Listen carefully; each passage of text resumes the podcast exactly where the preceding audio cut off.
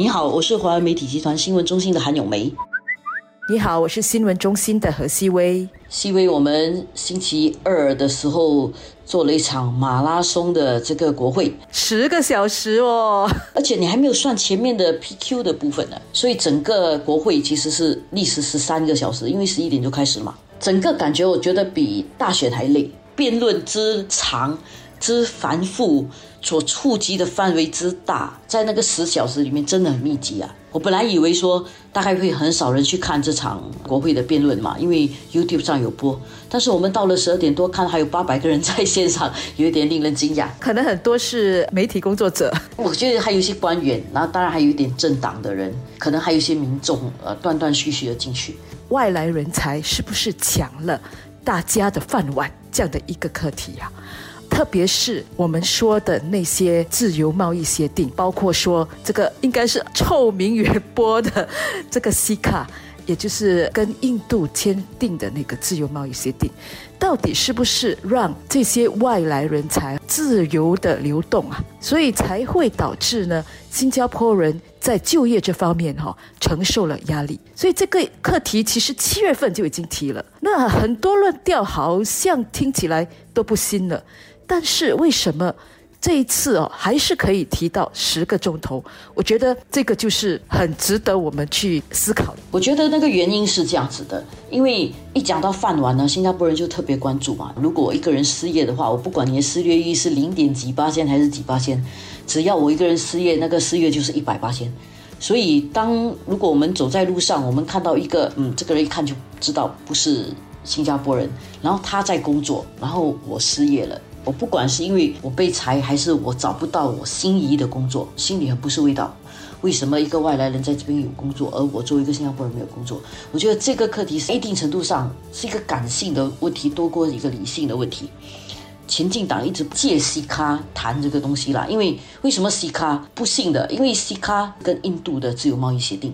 而很多人在一段时间里面看到好多印度来的外籍员工，不论是白领，尤其是白领，特别多金融业跟科技业的白领特别多，所以就把这个问题好像跟西卡等同起来了。但是上一次七月份的时候，已经花了很长的时间来说，其实西卡和其他的自由贸易协定是一样的。允许人们自由行动，不是指他们可以随便来找工作，他还是必须符合新加坡的其他的条例，包括 EP 啦、SP 啦等等的条例的。但是一般人大概不太要去理解那个理性的部分，因为当我失业的，这是一个我个人的问题，然后很容易就掉进这个感性的认知里面去，所以这个问题一直讨论来讨论去，讨论不完。但是我觉得有意思的是，这一次的讨论十个小时里面。提了很多关键的问题，这些关键问题其实提了也好的，我不知道还会不会有下一场辩论，可能若干时候又会再来多一次。但是至少这五个课题啊，我们整理了一下，现在在复习，其实还是蛮有意义的。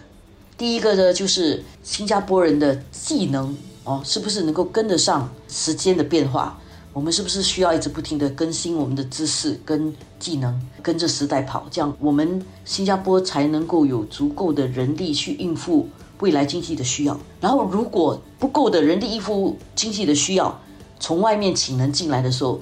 新加坡本土的人。也要至少技能上能够跟得上，是因为我们有太多的空缺需要补，才去外面请人进来，而不是因为新加坡人跟不上。我觉得这个是其中一个课题啦。说到这个，有一个部分我们可能长远的要再努力的再思考一下怎么做的，就是怎么样去展望，有什么技能是未来会需要的，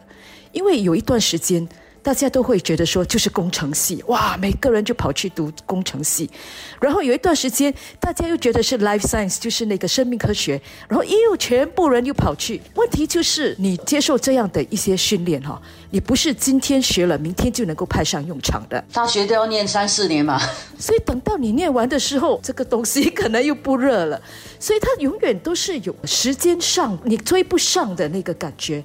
那如果是这样的话，我们的政府能够怎么样去做一个规划？就是说这段时间可能接下来我们可以比较专注于哪一些行业？我又要需要一些怎么样的人才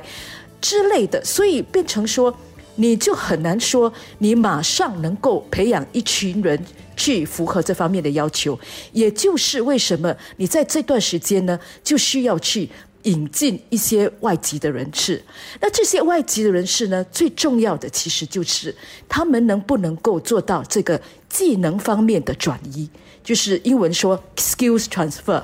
就是他过来了之后，他能不能够给你一个缓冲期，先让你呢满足你这方面一些技能的要求，因为我们还来不及呃训练那些人，然后呢就有另外一批我们自己本土的人，从这些外籍人士啊也学习到一些技能，就能够派上用场了。所以其实它是一个缓冲的作用啊，这些外籍人士。还有一点很重要，就是新加坡人要能够。能够 lifelong learning 终身学习，就是现在我们的教育其实已经在进行转变了了。现在学一个专门的技能啊，有些科系是需要的，比如说医学系，你需要长时间去读这个系，因为它里面的知识非常多。但是其实很多其他的科目呢，你需要的是学会怎么学，然后再根据需要的时候，能够随时可以转移自己的技能。假设说现在我们需要的是金融科技人才，那你可以很快的去掌握金融科技所需要的技能，这样我们才能够跟得。上这个时代。